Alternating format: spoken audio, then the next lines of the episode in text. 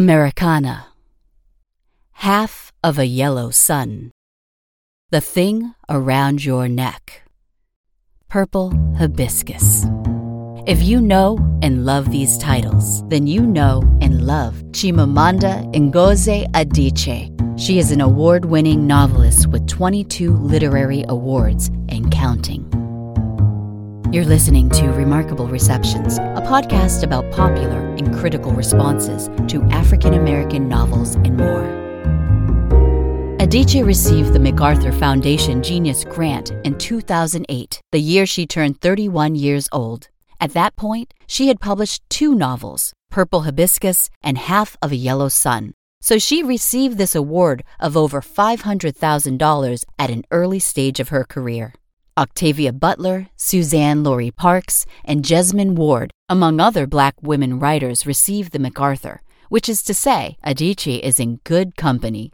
Adichie is the recipient of various other awards, including the Women's Prize for Fiction, an Author of the Year Award, the North Star Award, and the Young Lions Fiction Award.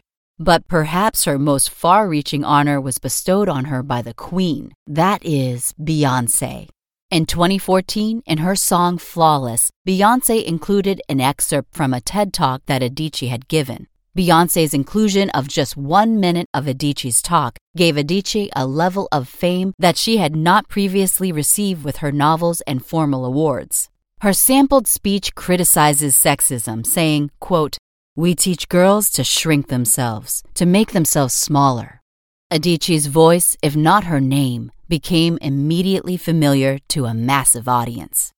Formal literary awards can benefit the literary reputations of writers, and in one case, we saw that inclusion on a song by a world renowned superstar can greatly contribute to an author's remarkable reception.